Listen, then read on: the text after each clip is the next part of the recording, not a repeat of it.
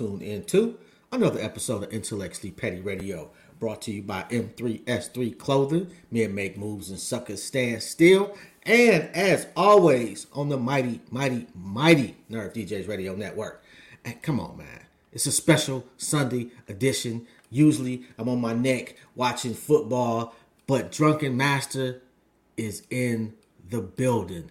I don't really need to say anything else because if you don't know who Drunken Master is, you need to go home and really hit the hip hop research button ASAP. What's good, bro? What up, dog? Oh man, what's up, family? Salute, how you, man? Oh man, I'm doing great, man. You know, Oh, brother, you know, How- hey, I'm just happy to be here and proud to be on your platform, and, and, and you know, I know we got a lot to unpack, man. So, oh my God, uh, and I'm Yo. transparent. I, I know it's a lot to, you know, and we, we, you know, it's a lot to talk about, man. So, I'm just Nigga, you- be here. You know, you done seen the highs and lows, bro. huh? I said you have seen the highs and lows of life and the music industry. Yes, sir. Yes, sir. You know, it, it's been a lot. It's a lot to unpack. You know what I mean? All right, so where we want to start, man? As far as musically, how'd you how'd you get in the game? Like, how how did you start DJing first? Oh man, um, let's see. How did I start DJing? When I started DJing, um, back in the early '80s, in the '80s, um, I used to roller skate real, real heavy, and uh, me and my partners, we had a little crew. We used to do shows, Detroit, Chicago, all over the place. We used to do shows, and um, I was a floor guard at a skating rink here at Skateland, and uh, no, at a place called the Arcade on um, it was a skating skating rink on on the east side in Detroit, and um, you know, hip hop happened, man, and, and, and I went and saw uh, Grandmaster Flash DJing, um, and I was overwhelmed, and I ran back to the skating rink, and I asked the DJ, my man, Fantastic Van, salute Van, I asked him to um, show me how to, how that shit worked. I said, man, he had a turntable in his hand, and he was scratching it. They didn't know what the hell I was talking about. Talking about, I, I was just talking about what I saw Grandmaster Flash do. You feel me? Right. And um, he taught me how to work. This is the crossfader. This is the two turntables. And then um, brother was like, I said, I gotta learn this shit. So he said, I'm gonna go to. I, I was what they call a bathroom DJ. Like he was like, I'm gonna go to the bathroom. I'm gonna take a piss. Uh, don't tear up nothing. You feel me? So I'm up there trying to learn. And then uh, I was so dedicated that I wanted to learn. He said, I got some turntables in my basement at my house, and um, he said, I work midnights at the plant, but you can come over in the morning, just don't make too much noise and practice in my basement. And I would get up at 7 a.m., man, to catch the bus to Dual House and, and, and, and just try to hone my skills. And then thanks, like I said, Fantastic Van and my man DJ Tony Rome, they taught me mic presence on how to how to rock a crowd when it comes to, to DJing and how to in, in- in- incorporate the MCing into it Mhm. being a DJ. And I just took it, put my hip hop twist on it, and um, the shit just elevated. And I went from there to to DJing after hour spots. Um, and then when the hip hop happened, I, I really got into it. Uh, my man Maserati Rick, rested dead. He um, I used to hang out with him. I was one of his little dogs, and he, you know, he sent his brother Clyde over my house to pick me up and take me to Demetrius Holloway brother uh, Glenn Cannon to his studio. You know, I started just working on cooking up beats, and I want to do everything hip hop, everything but breakdance. Real. Yo, Yeah. wait a minute, Maserati Rick though, bro. yeah, yeah. Rick gave me my start. I mean, you know, all the homies was hustling, and um, you know, I wanted to be a rapper, man. I wanted to, you know, LL and, and, and the Beastie Boys and Run DMC and, and and Rakim and all them cats was out. And I was just overwhelmed with the art form of hip hop, man. So I wanted to do that. You know what I mean? And so he was like, Well, I'm gonna have my brother come pick you up. Rick brother Clyde came and picked me up and took me to the studio. And they were like, get that man whatever he need. Make sure he good. And they I had free studio time. You know what I mean? It's it's a lot of it's a lot of layers to it because um um when I really started doing that, um my man Rakim, uh Eric B used to come up here a lot. And um um I was listening to, you know, I was listening to everything hip hop. And uh, Kim said in one of his records, I put it on tape, and in the city I tested. Then on the radio, the Oz requested on one of his records. And I considered that to be the blueprint. So when I went to the little studio and started making my little tapes, Mm-hmm. um, every dude with a nice car, I would just give him a tape. I would give him a tape. Of me. It wasn't me DJing, it was me rapping. You feel me? Okay. And um, then there's one guy, he stopped. He said, Man, I got a little studio. Why don't you come over to the studio and uh and check us out? Now, I'm DJing, now I got my skill set together, DJing, rapping. I was a little multifaceted. So I go over to this little shady ass after hour spot where they was at. And um It, met the he had an artist that I met him, doing named Herb Ski back in the day. Okay. Herb. And before you know it, two weeks later, they had me in California. You know what I mean? Opening up for Slick Rick with, with them. I'm DJing behind them and you know what I mean? And I was just trying to get on any way I could. And it it, it, it just escalated from there. You know. I, I, I, I was doing anything hip hop, bro. Whatever you grew up on the east side, right? Be a part of. You grew up on the east side? Like like when I remember when remember they to the um the, the, the newspaper, you know, they didn't have the internet back then. They had all the little Friday newspaper sections Yeah. where you could see what's going on in the city that weekend. Yeah. I mean, this one weekend they had um the African World Festival downtown, and um the last closing closing artist it said Afrika Bambaataa and Shango, and I lost my mind. I said, "Oh my God, that's the Zulu Nation!" I called my homeboy, and uh he said, "Man, what you talking?" about? I said, "Nigga, we we went downtown, man. We down there and shit, and and, and um." Bam and the Zulu Nation and Soul Sonic the niggas came out looking for the perfect beat, dressed like the goddamn village people. I was like, oh, I was just going crazy. I was just hip hop, man. That shit saved my life, you know what I mean? Because it, it really kept me from from diving head first into the dope game because I was around a lot of major, major um, players back in the 80s. Yeah. You know what I mean? So hip hop, you know, I wasn't even drunken master yet. I had about three, four name, three name changes before all of that shit. Okay, so what, what was the first name? but yeah, yeah, you know what I mean? And and it, it, it went from there to trying to go to these music conventions and saving up my money and from there that's how I ended up meeting uh my man Suge Knight and, I- and me and him became friends and we still friends to this day. Um 30 year friendship, you know what I mean? And um I met him at one of at, the music convention called Jack the Rapper. And uh, me and him chopped it up for a couple years before you know it. He's like, nigga, come on out to California. And that's how but we'll get to all of that. But go ahead, brother. I'm, I'm you know, you can keep shooting. Nigga, no, not- don't- don't. Down. Go ahead. Matter of fact, hold up. Let, let me let me do one thing. I'm gonna turn this heat off, so I want to make sure that we can hear you clearly. Absolutely. Because this is perfect, bro. Thank you, bro.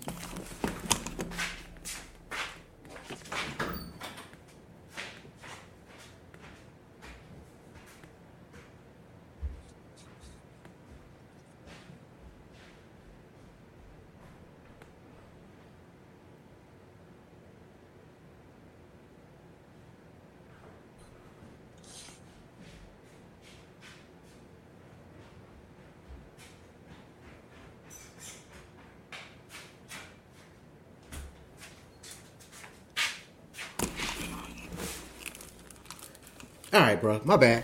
Um, Yeah, yeah, yo, yeah. so what? You grew up on the east side? Yes, sir. Where about? Cadillac and Shoemaker. Oh, okay, yeah. No Right wonder. down in Chandler Park. Yo, uh, you Yeah. you remember that uh the after hours? It was on Van Dyke. I take that back. It was on Gratiot, not too far from Van Dyke. Yeah, it's a DJ there called the Gents. Yo, I remember. Matter of fact, me, my cousin Villica, her sister, that's- she used to hang out in there. Yeah, yeah, yeah, yeah. nigga, we got And caught in the- that the bitch one time. place that I saw her was in there. Whoa, yo, we got caught in that motherfucker one time. This nigga shooting dice. Was, was she pregnant? I think she was. When niggas start was with her. shooting. That was me with her. We went in the basement. Oh, nigga, That was me. yo, came That's- in there, police came in there, man. They sledgehammered my, my, my equipment. They, they were doing all kind of crazy shit. I, that was me, yeah. See how, see how Yo. funny how the universe is? That was Nigga. me, brother. that was a wild ass motherfucking night. She was pregnant, man. We ran in the basement. Ankle deep, eh, ankle deep water. Police ran in there and shit, man. They took all my shit. Yo, that's that's. Yo, I was the DJ. I was DJing in there. That's wild, nigga. See, That's so wild. Ain't wild. that crazy, man? That's so crazy. All right, so um, And, so let's. I, and I, was, I, I used to be in love with your cousin, man. I used to be in love with her, but I, but I wasn't, but I wasn't, uh, I wasn't ready. You feel me?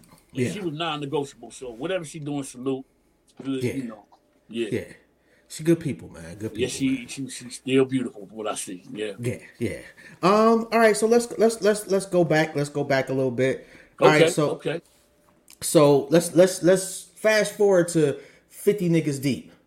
Oh man, there's so much. But see, but let me say this. You, Okay. You missing out on a whole lot. What you you start where you want to start. because look, let me let me tell you, the 50 niggas deep was after Death Row. Oh oh, oh, the- oh, oh, yeah. So Let's go go back. the- you got to go to the East West conflict. You got to go to to Death Row. You got to go to the strip clubs, the titty bar DJing, and all of the birth of the drunken master. You know what I mean? It's a lot that's that's that you're missing out. But go ahead, brother. I'm, I'm just No. asking questions. No, no, no, no, no, bro. You, hey, you driving this motherfucking ship, bro. Oh, man. so you, we gonna go back and you take you you start where you want to start, and I'm just gonna listen All right. because I need this hip hop tutorial. Okay, so this so this is where we was at. Okay, so um after hour spots. I'm DJing in after hour spot. I'm talking about like uh the, the places like the 19th hole on Chene and Garfield. You mean I'm saying like places the shadiest or the shadiest after hour spot. I'm DJing in there. You know what I mean? I'm just trying to make my way and get me a couple dollars in my pocket and stay out the dope game. You feel me? So Mhm. um, um, so Rick, I think Ricky got killed, and and and um, a lot of people started getting going to prison, and, and this that, and the other. So I just start focusing on on hip hop. So while I'm in the after hour spots, um, this one time, um, a brother, um, he was like, "Well, I'm gonna, t- I'm gonna, I'm gonna come pick you up and go. Let's go hang out." And we end up. He took me on the west side, and see, I come from a segregated area over here Mhm. through the gang banging and all that. Like I live, I lived on Cadillac and Shoemaker. But if you take me across Gratiot on Gratiot to Harper, I would be lost to this day because that was another, that was the chains in the neighborhood. We couldn't go over there. So I, Okay. to this day, I get lost six blocks away from my house because that's how confined my neighborhood was. You feel me? Back in the PK and Errol Flynn days Got you. anyway, um, so anyway, dude come pick me up and he take me to the Brass Key. Living on town. Never heard of the place. You know what I mean? I never really I've been to a couple little titty bars, but you know what I mean? So uh, I'm used to the after hour spots where the gambling going on and the, the dope and everything is around you. You feel me? So we go to the legitimate strip club, the Brass Key. And I go in there, and it just so happened on at, on this night, the DJ got fired. It was a big party going on. You know what I mean? And um the DJ had got fired that night. So the guy I was with knew the owner. And he like, hey man, why don't you go holler at Sherman? Rest he dead. Why don't you go holler at Sherman, tell him uh you DJ. So I walked over to the brother. I said, man, you need a DJ? And he played me like I was less than him. I get the fuck on, man. You know, la, la, la, la. And I'm like, damn, okay. Okay. He was abrasive when he talked to me. I said, okay, I ain't tripping. So I, I went on back to sit down, and my man was like, nah, man, why don't you go holler at Ben, Ben Crosby. He was Mhm. he's like my godfather. You feel me? Ben, he managed the dramatics. He managed Al Green. He ran the High Chaparral. Crystal Palace was his club. He owned that building. Major hitter.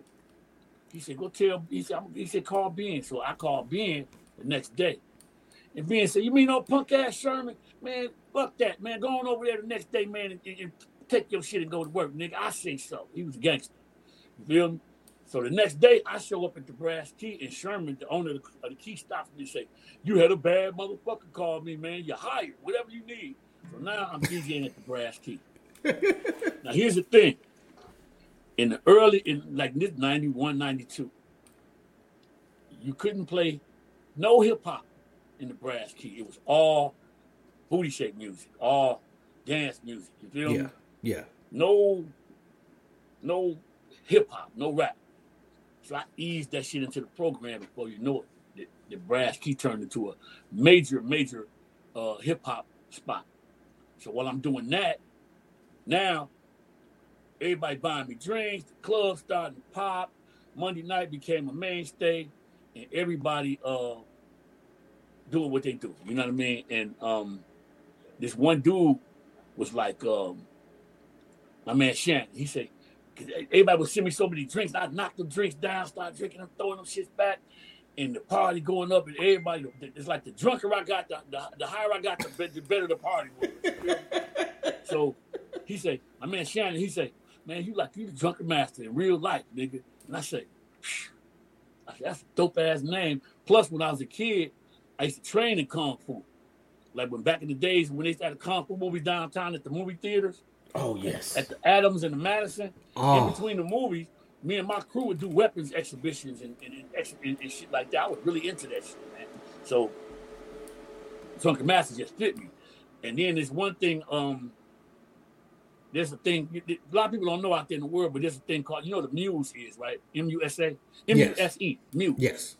Yeah. Um, but y'all that don't know, a muse is a person that comes into your life and all they do is inspire you to do something else. You feel me?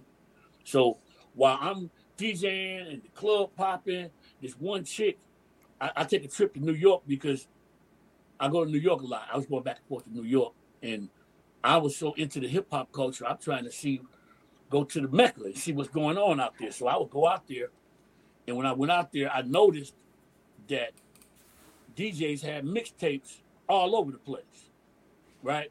So mm-hmm. I would go there and see DJ Tony Touch tapes, my man DJ Doo Wop, Ron G, Kid Capri, all these tapes, and I would go in the record stores trying to find new music to bring back to Detroit, and I see these niggas tapes all over the place. So this friend of mine, this chick I, I knew named Kelly, she hung out with me. She went to New York with me, and the whole time she's inspiring me, trying to push me to do mixtapes. She was like, I mean, she we would we would do be eh, eh, we would be doing everything, and in the middle of all that, shit in my ear like, you should do mixtapes. You should do this. You can really do it. You're better than them. You're so exciting. You la la la. She was just really just pushing me the whole time. You know what I mean? And, um, we go to the record shop and she, and she we looking at the tapes and she said, I can even pre- I can even uh, type up your inserts and we should you can do it. Let's go back to the city. When you go back to Detroit, you should do one. And so people always would ask me, a couple of people would ask me for tapes, but I would just shoot them a tape, a personal joint, but not a whole Yeah. series. You feel me? So I got you. like my first tape I ever made, Maserati Rick paid me 50 bucks. Like, make me a tape. You feel me? So um I get back to the city and I drop the tape. And I go to Tanya Records over on the east side. Used to be on Gratiot and Harper. Oh yeah, I've been there. Um and, and and um I was I would go in, I went in there with a tape. And I said, I got these things called mixtapes. You got all exclusive shit. I'm hosting it, I'm talking shit, I'm shouting everybody out. It's just it's something nif- different. And my man Hank, he said, Man, get that shit out here, man, before we all go to fucking jail, man. Go on with that shit. and I leave. I said, okay. So I go around to Chantonese. Barry and Joseph. I go to Chantonese. I said, look, I got this these things called mixtapes. And she like, um, they like, Barry said, what's that? I said, it's just a, a 90 minute tape, all exclusive music. You got artists on there, you got freestyle stuff that's not just real, just exclusive shit. And I said, all you gotta do is play it over the over the loudspeaker in the store. Everybody gonna buy it. And um, he said, Well, how you want to sell them? I said, I tell you what, I said, we can make money. I sell them to you for five, you sell them to the streets for 10, and we can make some money. And he said, Okay, uh, he said, I'm gonna give you a shot. I'll give you uh he said, give me five of them. And he gave me $25. I was like, okay. Now I only had 10 in my in my in my possession anyway. Next day he called me. He said, This shit's gone. Can I get 10? I said, Oh shit, let me start pressing them up. These cassettes now, Right. I started doing those. 10 turned into 20. 20 turned into I need 100. I need this. I need 200. The next thing you know, the now I got two or three different tapes out. I got a slow jam tape out. I got a booty shake tape out. But the hip hop was my mainstay. And me and my crew, you know, the, the little homies on the block, I had them to keep them kind of out of trouble. I would have them like freestyling at the beginning of the mixtape. My man Bugs and different cats. Uh, hell, Proof would come through, Eminem, and everybody would just come and, and, and, and fuck with it. Me and M got into it because I wouldn't put one of his songs on my mixtape. The Infinite record, the very first one he did.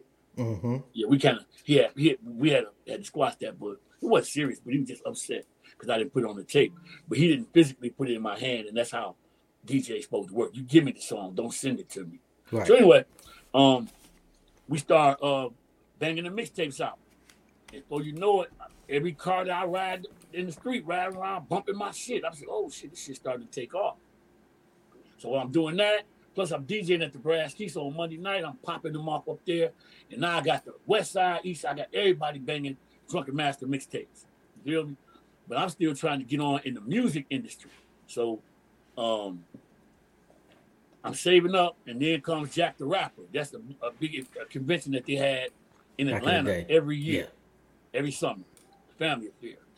So I went down. I've been down there for like a couple of years, trying to get Russell Simmons to hear my little punk ass rap mixtapes. I mean, my little demos. I'm trying to get on. You know what I mean? And I see Hammer, and I see uh, the Fresh Prince, Run DMC, and everybody walking around rich, looking up, and every rapper in the world is there. And I'm like, oh, this is the place to be. You know what I mean? So I go in there, and every year I'm trying to get niggas to hear my to get my tapes to Russell. I want to be on Def Jam, and I'm trying to ah. So, this, but every year I would go down there, I would see this big muscle bomb nigga down there, bodyguard and whatever he was doing, and we would just chop it up on some street shit. Every time I see him, what's up, big dog? Oh, what's up, homie? You good? I see you this year. I see you back out here. Da. You want to brew or something? Uh, we go sit down and have a quick drink. Woo, woo. Not knowing the whole time that Suge not. You feel me? So, um, the one this one particular year, I said, man, I ain't taking no demos down there. I ain't trying to get nobody to. I'm just going out to party and ho hop and catch me a little bad bitch somewhere. You feel me? I'm going to all the parties. You know what I mean? So, I and I'm down there and I'm chopping up. I met Guru. Me and Guru got cool. We sitting there drinking and talking. And you look over the corner and they go Wyclef sitting there playing the guitar, trying to get on it before they was famous. Mhm. And um, Charlie Wilson, I I, I- really salute Charlie Wilson because he was so he was so finked out. It was sad to see, man. You know what I mean? In the lobby of the hotel, he would run around and people say, "Man, get the fuck away from me!" It was like that. So I'm really proud of, of Charlie Wilson's progression. You know what I mean? Because he didn't overcame them demons. You feel me? Yeah. But the Jack the Rapper experience was so crazy because I, I mean, one time I went in the in the uh, in the um, in the in the bar. We have a drink, and uh, it was a white lady sitting there playing the piano. Now, mind you, this is when hip hop had basically went mainstream. Right. Feel me? So I, I go in the bar, and this white lady sitting there playing the piano, singing, and I look over, and this goddamn Teena Marie, and nobody's paying her no attention. She's sitting there playing uh, uh, Deja Vu. I've been here before. It was the most beautiful thing I ever heard. I'm sitting there, she- she's just blowing that shit, and ain't nobody paying her no mind because everybody was more focused on the rap. You feel Right. me? Right. So I'm like, damn, this R&B shit falling off. So all every year I would see Big Dog. You know what I mean? Me and him, we chop it up. What's up, bro? Uh, not knowing. So this one year, and I never get to this. How this is really the, the launch of my entire new version of my career because when I um this one year I'm, I'm in the lobby, everybody hang out in the lobby and shit, all the rappers, all the singers, everybody there, and they just vibing out. And um this one dude, I overheard him complaining. He was like, "Yeah, man, DJ Red Alert uh, missed his plane, and I ain't got nobody to host this goddamn show, and it's all fucked up. I got this this chick up in the room, and ooh, la la la la la, and I'm ear hustling. you me? so I walk over and I say, "Hey, bro." I, and mind you, this is the time I had the jealousy boots on and the motherfucking cross colors. Big, I was looking like nigga, I looked like a whole cloud. Yeah. So, so I walk over to bro, and I'm like, "Hey man, um, you need somebody to host the show, man. I mean, you know, my name Dre, man. They call me Drunken Math. I, you know, I do it." He said, "Hey, come with me," and he just walked me in the room. And now I'm in the big room. It's probably a thousand people in this room sitting around, all these execs, everybody. It was Warner, Elektra, and Atlantic. It was their luncheon. And everybody that's anybody's there. You feel me?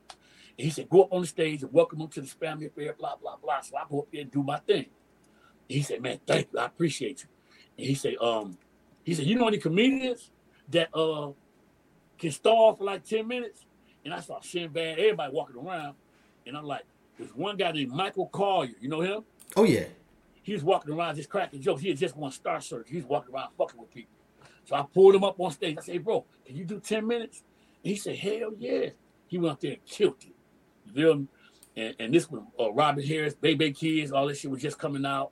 I think Robert it might have just passed. But Mm.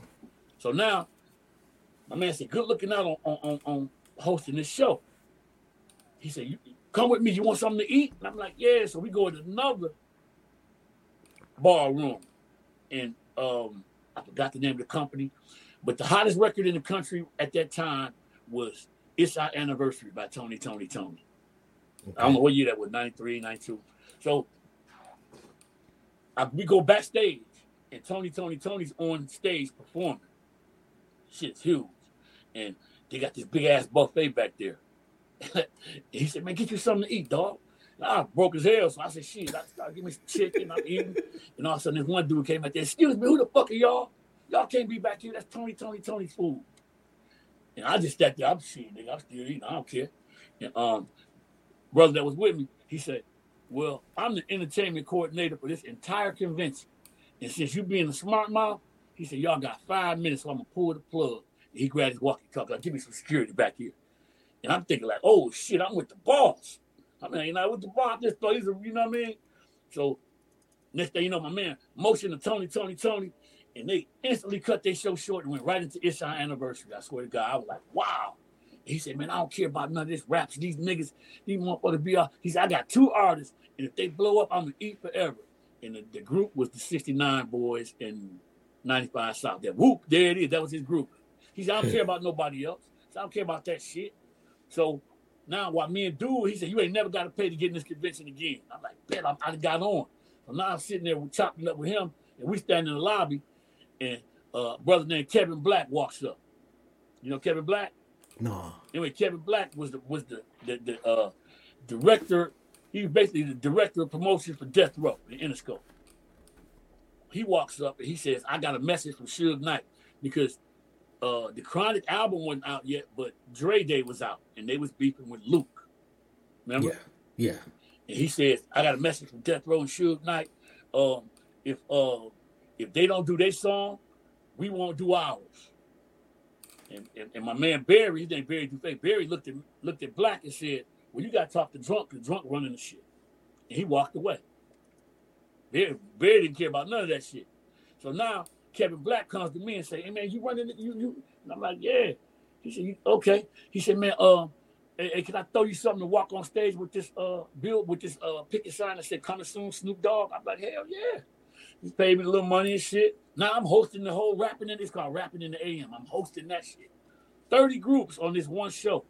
Pop, Breed, Wu-Tang was new, Fat Joe was new, all these artists, and I'm the host of the show. You I'm like, damn. So now, now I'm I'm, I'm starting to in, in in the midst of all the bullshit. Somebody said Suge Knight lost his telephone, lost his cell phone. So everybody looking around for this man's telephone. And it just so happens how the planets line up. This girl that I was down there with found the phone in one of the stalls in the bathroom. And I said, give me the nigga phone. Who is this Suge Knight nigga everybody talking about? I got his phone. So all the homies, hey man, give me the phone. I said, no, no, no, I'm gonna get that man his phone himself. I gotta see who this nigga is, you feel me? And next thing you know, the, seas parted, and here comes Suge.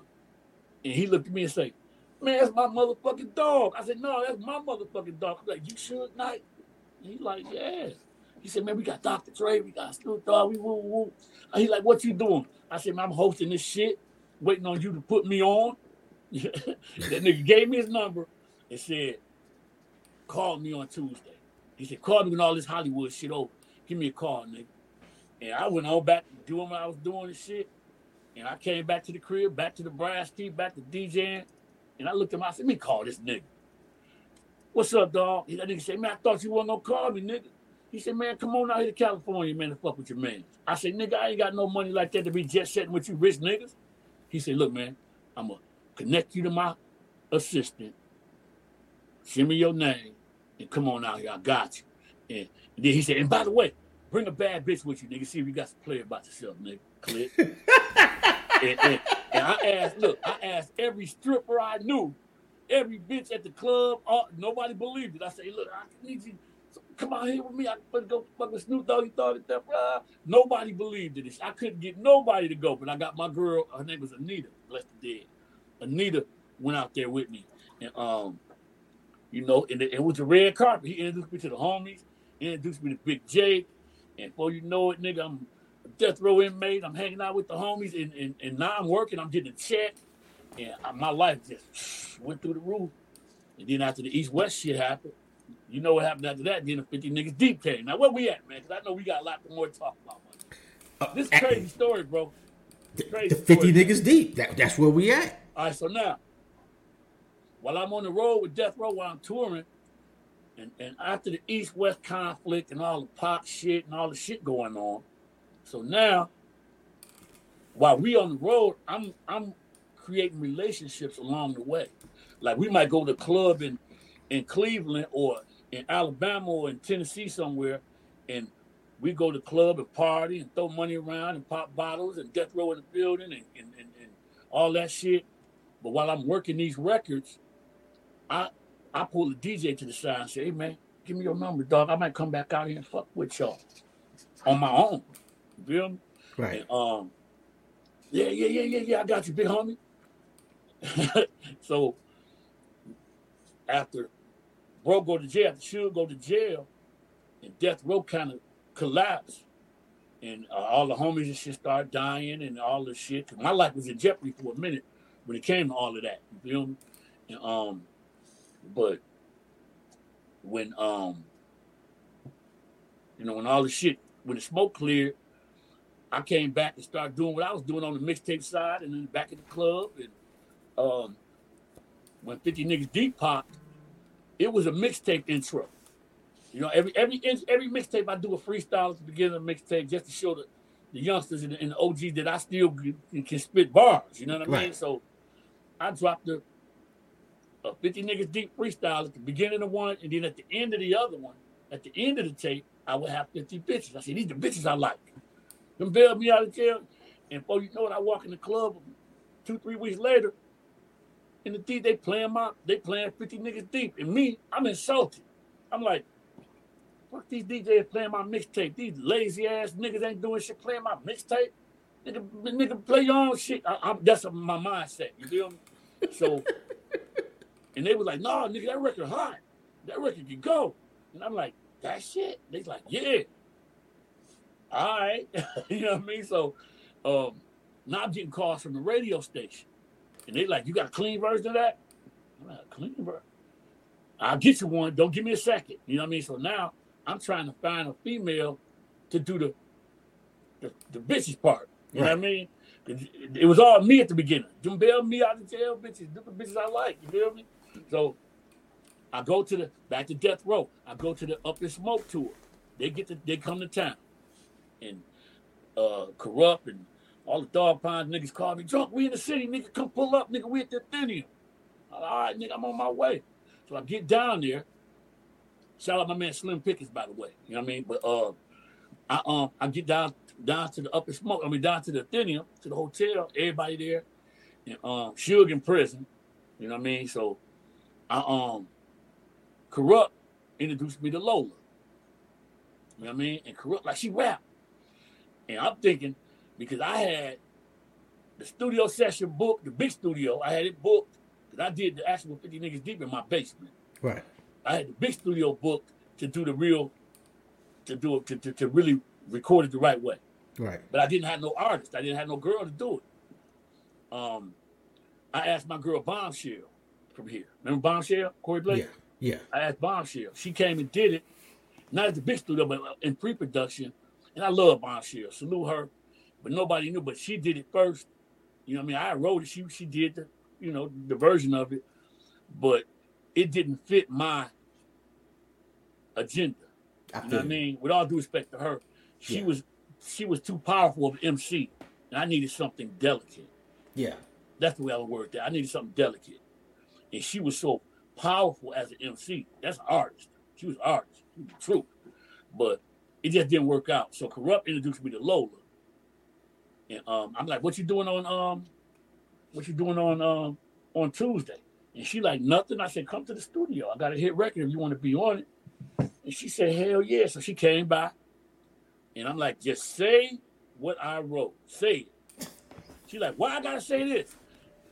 I was like, Jay-Z, it doesn't matter. It gets the people going. Just say it. You why, I gotta, why I gotta say them, them who you calling bitch bitches? I just say it. That shit is dope. Trust me. You know what I mean? So shout out Lola because she really uh, gave birth. She she gave she breathed life into that record. You know what I mean? Shit was fire. She she she breathed life into it. Yeah. And it's funny because people come, man, she killed you on that record.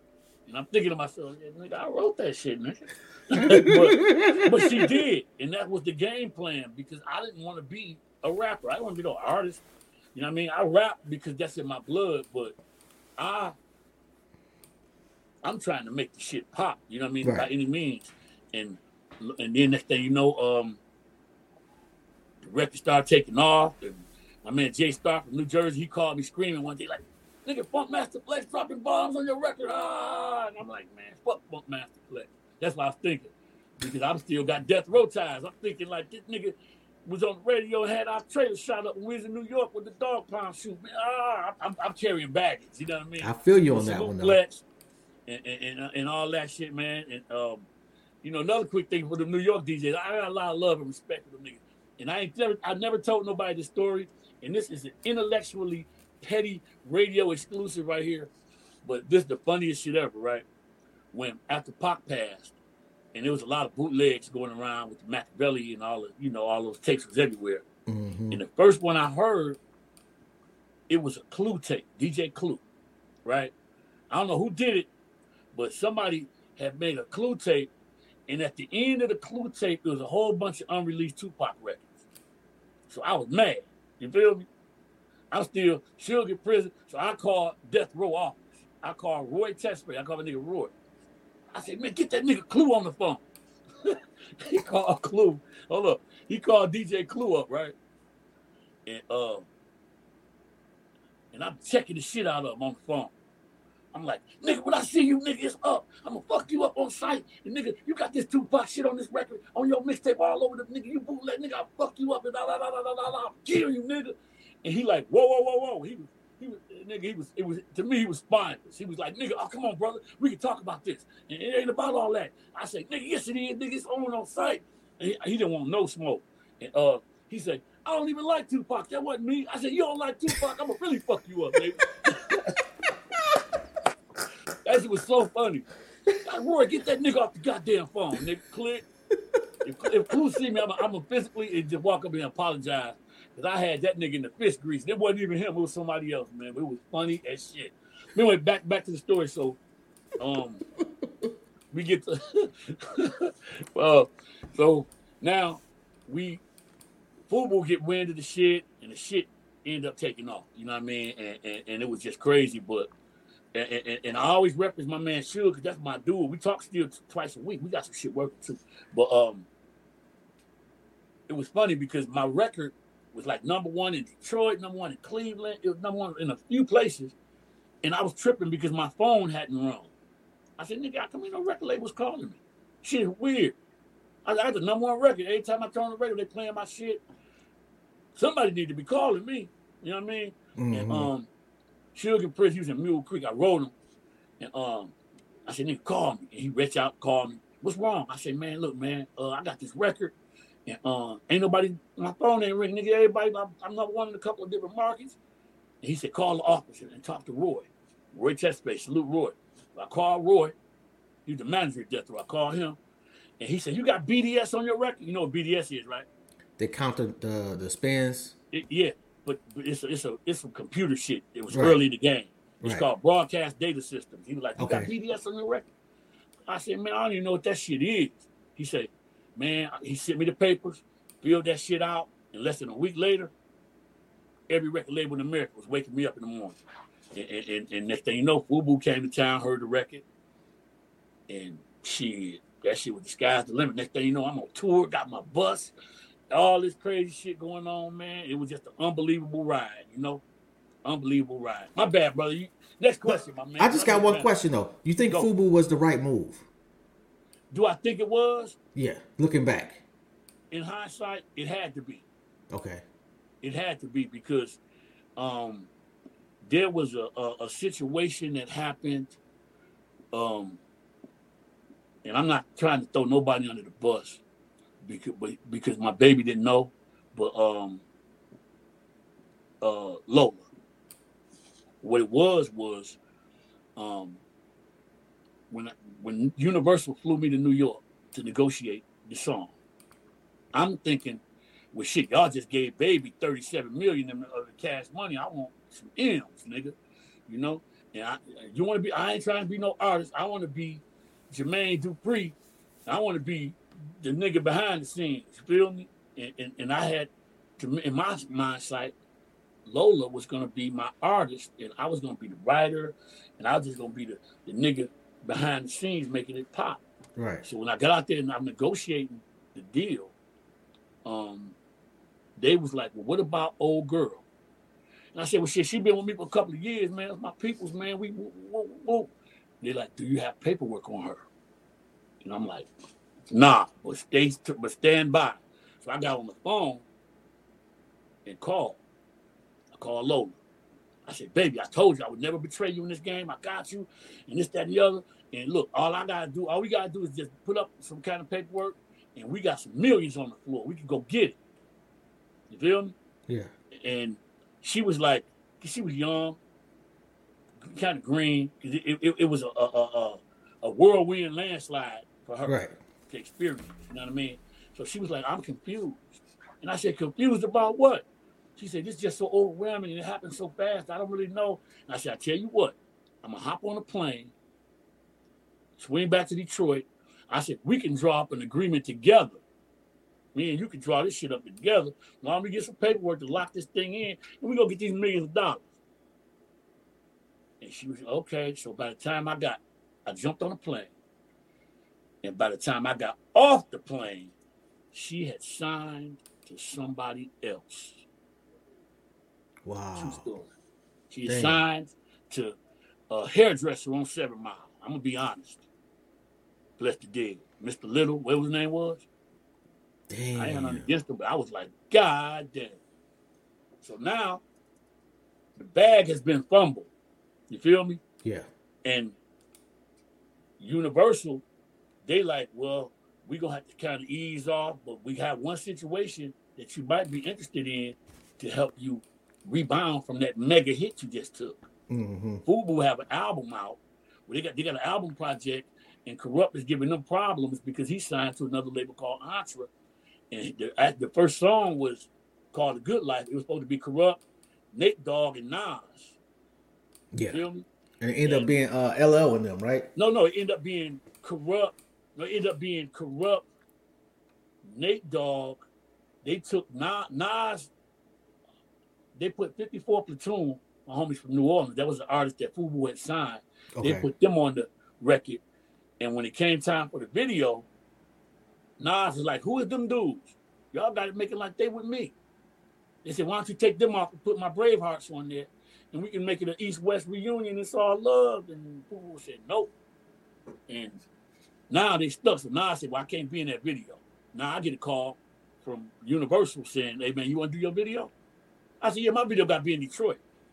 They say, Nah, uh, we got this, we got the camera crew and the models, and we got everybody in Miami, and we have no talent. Can you come? And I said, Is this gonna cost me any money at the end of the day? They said, Not a dollar. It's coming out of Fubu's budget. They said, Call about 20 of your homeboys too, man. Free tickets to Miami. So it's Memorial Day weekend too. So we were like, nigga, we going to Miami shoot this video. and went down there, shot it, and then when we shot it, I didn't like it because it looked like a Fubu commercial. Everybody wearing Fubu shit. I'm like, nigga, this shit too pretty. And 50 Yeah. niggas deep ain't that type of record. So we had to go to New York and we shot some more of it in Queens, grimy parts. And it worked out, man. It was just a good video, but it took um, it took my situation to another level. Before you know what, I'm on Rap City in the basement. Before you know what, I'm on tour. And, you know, I made money. You know what I mean? Sometimes you got to take your lumps through the game. And I'm not mad at Lola. I love Lola. Ain't nothing she could do wrong to me. That's my sister. That's my little sister right there. And me and Lola. made a bad call. Huh? I mean, it happens, man. But you Yeah, can't. we all do. You know, she was young and didn't know. You know what I mean? And I, I get it. You know what I mean? A lot of people, you know, when you when you're looking like something to eat, a lot of a lot of people start gathering around. Yeah. You know what I mean? Like like when my record started to pop, people was looking. My pops set me to the side. And he said, "Man, look out that window," because I would pull up on the block. And he said, "Look out the window." And there'd be 20, 30 people just showed up all of a sudden. And he said, "You see them niggas out there? Every one of them wants something from you." He said, "Never forget that." So that's how that ended up. But it it, it was a still a, a mind blowing situation. You know what I mean? And um, I, I wouldn't trade it for the world. You know what I mean? And if one thing we did for the city, and one thing that we did in this game is that we put a jersey up in the rafters because 22, three years later, they still playing this shit. And it's Nigga, I- people I that wasn't still I born yet literally that know the words playing that shit last song. week. So at least I did one thing right. Nigga, Yeah. I still I still bump that shit. Thank you. I appreciate it, man. legitimately. Um, what else we got, man? You know, Yo, okay, we so- few minutes left. We gonna go to my, go to prison. I went to prison. Y'all Yes, I know. That, that- that's the that literally was about to be my question. Like, how Oh, you go from that to getting caught with twenty bricks? man, yeah, you know, um, and, and, and of course you got to discuss my clemency. You feel me? Because you know the, I did get pardoned by the president of the United States, so Salute, to, salute to him for that. Here we go. Um, you know, like people um make unwise choices, but sometimes life is about choices, and you got to make. And the choices that you make, whether they be wise or unwise, you got to stand on the outcome of it. Yeah, You got to stand on it. You feel me? And yeah, um, you know, money gets slow, and and, and- then my and then another thing is that my son um has autism. You feel me? He, he's uh, high functioning. Salute, DeAndre. He um brilliant dude, man. I love him. But I'm trying to I was trying to advocate and trying to get money for better health care and better uh, schooling to deal with people that's on the spectrum of autism. Mhm. You feel me? And um, you know, uh, jumped out there in the mud with them bricks, slung a few of them, slung a lot of them. it sounds like it, nigga. You don't. The average nigga's not getting caught with twenty of them things. Yeah, yeah. I mean, I, you know, I was upper echelon, man. I was, I was, I was moving and grooving in some big circles. You know what I mean? And um, it was all good. I, I can't trip. You know what I mean? It, it, it was just a choice that I made, and I jumped out there and I got busted. You feel me? I ain't gonna say how I got busted or who did what or who said what. All I know is that when when the, when the police got me, I kept my mouth shut and I stood on what I stood on. You know what I mean? And, and, and what was crazy, I ain't got a heart like Hitler, but I was facing life in the state of Alabama. You feel me? And um, hey, I'm trying to, even though I was wasn't really in my in my right mindset because my two weeks before, about a week before I got arrested, my my pops had just died, and my mom died in my arms in 2011. So I had abandonment issues, like the world, like I ain't got nothing left. It's over. You feel me? So I jumped in the mud, and um, you know, when my lawyer said, "Oh man, they talking mandatory life, no parole," I'm trying to justify it. I said, "Well, I got more life behind me than in front of me any motherfucking way, man. Whatever the shit's gonna happen, it's gonna happen, nigga." He, my lawyer was like, "Damn." I, I said, "Yes, I feel." You feel me? So, um, he said, "When you when you go to plead, don't plead nothing." You feel me? Because if you plead guilty or not guilty, it locks you into the state charge. Now, so he said, just stand mute, don't say shit. So I didn't say nothing. He said, if you sit for probably about six, seven more months, the feds gonna pick this case up because it's high profile. Feds came, marshals came and took me up out of there, and now I'm in federal custody. And once the feds pick it up, we was waiting for the state to dismiss it. And by the time they said, "Well, we want proof of your uh, indictment," I said, "Send me the indictment." They sent it. Did they dismiss it? No. I said, "Dang." and now they want proof that I pled guilty. I pled guilty to the to the Fed charge, and the guidelines is ten to life. Roll the dice, did a blind plea, guilty. Fuck it, I pled guilty. So now I can get anything from ten years to life. You feel me? I did the ten. So they said, uh, "Did they dismiss the state charge yet?" Like, nope. I said, "Oh, they trying to cook me." As soon as you finish the Fed charge, here come the state saying you got some more case, you got some more time to do. I said, "Fuck it, I'm already locked in." So now I plead guilty. I get sentenced ten years, 120 months. I've already been sitting for probably about 14 months. Mhm. And I'm sitting, I'm, I'm like, okay, uh, I take the 10, you know what I mean? And um, the judge, he threatened me, trying to get me to rat. He like, he pointing the gavel like, you, you sure you don't want to? Uh, no, sir. And he said, I can give you life now. I said, I know you can't. I just hope you don't. You know what I mean? And um, he looked, I got to give you 120 months. So he gave it to me. Now I'm in transit on my way to prison. I went to like five different spots before I, landed. And um, by the time I got to my fourth, I think fourth spot, I called home, and um, they was like, "Congrats!" They said you lucky because they, they just dismissed your case in Alabama. So now all I had to do was lock you in for the ten years, mm-hmm. which really was eight. After the, yeah, after you already served. So now I'm locked in. that. But sure how God worked, man. That's why I always tell people. I said, man, look, God love me, and you can't hate what God love because the shit that I've been through, bro. So now I'm, I'm in, you know, so now I'm in prison trying to walk this shit down. I said, I got eight years. I said, can I take the drug test? Yeah, I'm a dope fiend. Don't even do no dope. Yeah, I'm a dope fiend. Can you take the drug test? I'm can you take the drug class? That that knock a, a, a year off your back end. You? They said, yeah, you can take that. So now I signed up for that. So I get ready to go to the drug class. It's called RDAP. Ready to go to drug class. And the dude said, it's too early in your bit to do the drug class. You might as well go sit down for a few more years because if you get caught with an extra, you steal an onion out uh, apple out the damn uh, chow hall, you'll lose your time back. You're walking on eggshells. So I said, okay, I ain't gonna take it yet. So now I'm sitting there in prison, walking these eight down, and here come COVID. here come the pandemic. You feel me? And the pandemic come, I catch COVID in prison, but kick it, get better. It felt like I had the flu. I felt all right. It wasn't wasn't as bad on me, but I right. saw people a lot of people Fucked left up. here for that. You know what I mean? Yeah. A lot of people died. But I, I was fortunate. So now Donald Trump invokes the CARES Act. And the CARES Act says if you've done half your time with no blemishes on your on your jacket, you can go home and do the rest of it on home confinement. And I'm like, okay. So now I might have some action. They said you might be able to get it. Trump loses the election. So now shit, here come Biden. I'm like, oh shit. And the, the pandemic was probably about a year old. So and, and they said the CARES Act was only supposed to be for a year. So in March, it would have ended. March of 2021, it would have ended. Mm-hmm. So I'm like, damn, they said you might not make it. And I'm thinking, oh fuck it, I'm just walk this time down.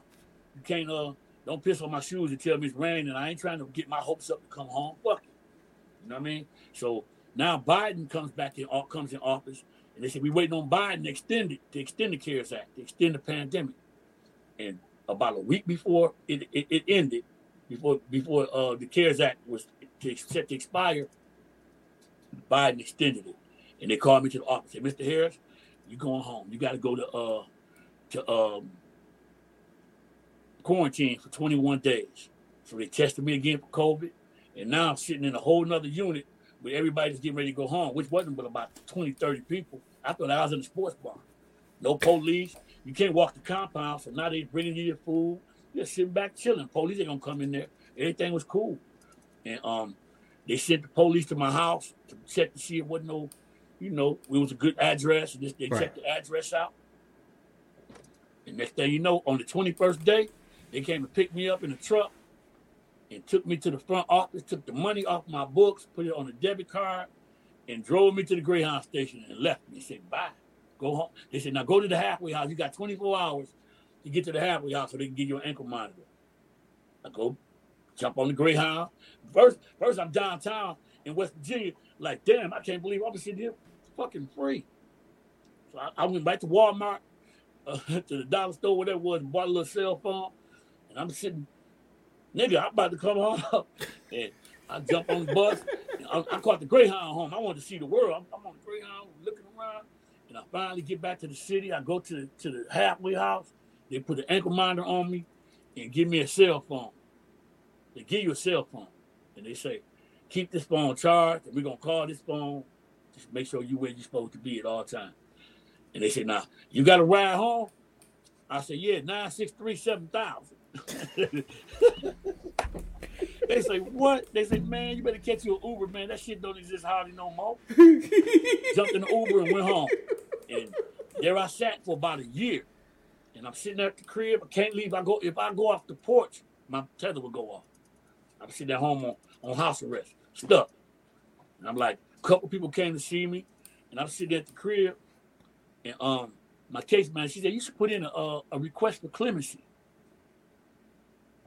All they can say is no. So I filled out a clemency request. Dear Mr. President, can you please blah blah blah explain my situation, explain my story to him?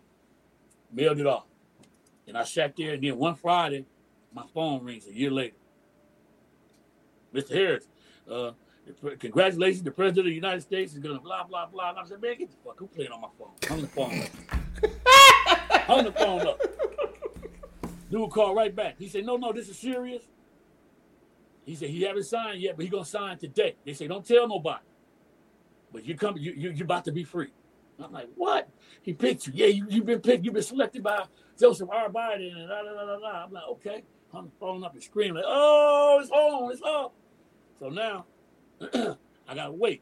So about I go back to sleep. But I start thinking to myself, I said, man, somebody playing on my phone still. I still didn't believe. So about three hours later, after I wake up, I call, I look at my caller ID, and I dial the number back. They're like, Bureau of Prisons, how may I help you? I said, oh shit, that shit was serious. He said, yeah, but he's getting ready to sign in a few minutes. Um, stay tuned, stay by, stand by. We'll call you soon as. I hung the phone up, and about 10 minutes later, they called me like, congratulations. And, and here's funny how God works, right? It was over almost 6,000 people that applied, that, that asked for clemency. That's and out of all them people, I'm the only guy in the state of Michigan that got it. Out of all the people that asked, I'm the only, he picked 31 people nationwide, and I'm the only dude in Michigan that end up getting getting some action. Yo. My man Southwest T from BMF, he said, How'd you do it? I said, nigga, I just asked. I couldn't even tell you how fuck I did it. God did it. You know what I mean? But um, it's a blessing to be home. And I got a lot of shit working. You know what I mean? Okay, where we at next, man? Because I'm, I'm, just, you know. We, we at 2 o'clock. Huh? We at 2 o'clock. I, I, I know oh, Rita was. 2 o'clock. Oh, man so I can do my my shameless plugs, what I got going. Absolutely, nigga. And and, and look, you, your ass gonna have to come back, bro. Oh man, so much to unpack. Cause you know what? Um, yes. We I got a, a, thing we did that um that's coming out Christmas with the uh, for the Hip Hop 50 with the Source magazine, uh, and it's called the um the night that changed hip hop, and it's about when we was at the Source Awards when when Bro got on stage and said all in the video. I was with him when he when he did that. Nigga. Um, so really? we unpack that, and um, a lot of conflict happened, and a lot of, a lot of friction, man. You know, it's a lot to talk about, man. That's why an hour probably wouldn't be enough, but I appreciate you for having me. Um, stay tuned. Um, I got a movie coming out called Finders Keepers. Um, salute Think It's a Game Entertainment. My man Big Fly down there in Atlanta. That's YFN Lucci and Rich Homie Quan, uh, old label. But my man standing behind me and he putting this shit together. I'm actually one of the writers on the Suge Knight story that's coming up. Uh, the movie, I mean, the uh, series for that. So, and then me and Suge, we got some shit working. And plus, I got a new mixtape called the Welcome Back mixtape. The King is back. It comes out in about a week, and it's got a big surprise, a giant shock that's gonna shatter the internet uh, on there. So we got that, a lot of new artists, and I got a lot of shit working, man. A lot of artists. I'm gonna put an album out, uh, uh, um, compilation album, so I can showcase some new artists. And I'm just happy to be home and working, man. And I'm and, and I'm recently about to be divorced, so I'm about to be back in the uh back in the uh back active back in the in, the, in the food chain. So ladies, you know, yeah, yeah, you know. And Get I'm your boy up. Lighter. Look, I'm 30 pounds lighter. I'm in shape, working every day, working for the city of Detroit, man. I'm doing well, and I'm just blessed and too blessed to be stressed. And before I leave, I'm sending love, peace, and respect out to everybody that deserves it, and fuck everybody else. You hear me? intellectually petty radio, baby. You hear me? Doubt. Anyway, go ahead. What else you got? We it closing, man. It's two o'clock. Nigga. I told you I am gonna talk you to death. You ain't nigga. two questions. No, no. I told you everything. You ain't have two questions. I, I, don't care, bro. Like I, I listen more than I talk with anybody. As well, you should, bro. So, yo, you just make sure you come back because I we got some shit to still unpack. You got a lot of shit to unpack because I need to hear about the Source Awards. Uh, Source Awards. Um, you know, East West conflict. I, I was in the middle of that, man. A lot of shit happened, man, and and, and, and I'm, I'm a soul survivor, brother. You know, yeah, you see my, my, my hardware back here in, in, in, my in my studio space. I got too much room to even put plaques on the wall right now, man. I got a lot more coming. So we working, And, man. and we need to talk about niggas, the niggas that walked away. Your peoples that, that didn't, the, the motherfuckers that didn't hold you down while you was locked up or going through the, the hard times. Well, we but ain't even let me say this, that. man. That's that's for them to, to deal with, not me. You know, when I first came home, I had issues. I, I was mad. You know what I mean? But at the same time, um, COVID was out here, man. Life be life, and bro, people got shit to do, and you can't hold nobody accountable. They gotta hold themselves accountable. When they look themselves in the mirror, all I know is that I stood on mine. I look in the mirror. I know I didn't rattle nobody. I know I didn't. I, you know, I took my time, took my lump, and kept it pushing. And if anybody that, that didn't come see me, because let me say this, I sat down for almost six years and didn't have not one visit, and I wasn't but seven hours away from here. They Mm. knew I. Everybody knew I was at, but not one visit, bro. Not one visit. Shit got dark for me, man. I was in a dark space, but I started writing. Start start preoccupying my mind because I was about to crash out and I ready to stab niggas and clown. And that ten years could have turned into an elbow real quick. But for the people who didn't uh, step up, that's for them to worry about. I still I still got love for everybody, man. Because this thing could have went sour. It could have went way differently. You know what I mean? Instead of me sitting here talking to you, I could be uh, a hashtag on somebody's T-shirt. So I'm just blessed and happy, and I ain't looking back, brother. You know, and, and I salute everybody. I, I I I accept everything, the good and the bad, because it's all a life lesson, man. You know what I mean? And a lot of people uh, don't understand that life is a precious thing, brother. And, and, and, ain't nobody getting out of here alive. You? Nobody. So you just gotta walk it the way you're supposed to walk it, and do right by others, man. And don't worry about. I can't I can't worry about how the next man feel and what he do. That's on them. Because I know I'm gonna be all right at the end of the day. Because like I said, God love me. You can't hate what God love. It don't add up. Man, on that note, yo, it's been an honor, bro. Yeah. Oh man, and, Hey, hey, and, hey, and decades in the making. Miller for putting this together. You know what I mean? Shout got out the best girl, manager. Twill, my manager, Latrell, McNary. You know what I mean? So, uh, the Almighty Coalition DJ family, uh, um, B, my BMB family, Big Peanut. You know what I'm saying? Shout out Big Simon, Suge Knight. Shout out my man Big Fly. I think it's a game. And shout out all the real ones that kept it real. And shout out even the ones that didn't. It's all love. I'm back, baby. The king is back. Coming soon. Yeah. No doubt, man. On that note, man, we out of here. Y'all already know, man. This is Jobs. Salute. This has been another episode of Intellectually Y'all can hit me Radio. at one drunken mass. Dollar sign. Um, look, one drunken mass. Official one drunken mass on all platforms, man. DM me, man. Run my numbers up or something. Somebody All right, I got something. you. Act What's like up? y'all love me once for once in your miserable ass life. hey, hey, thanks for having me, homie.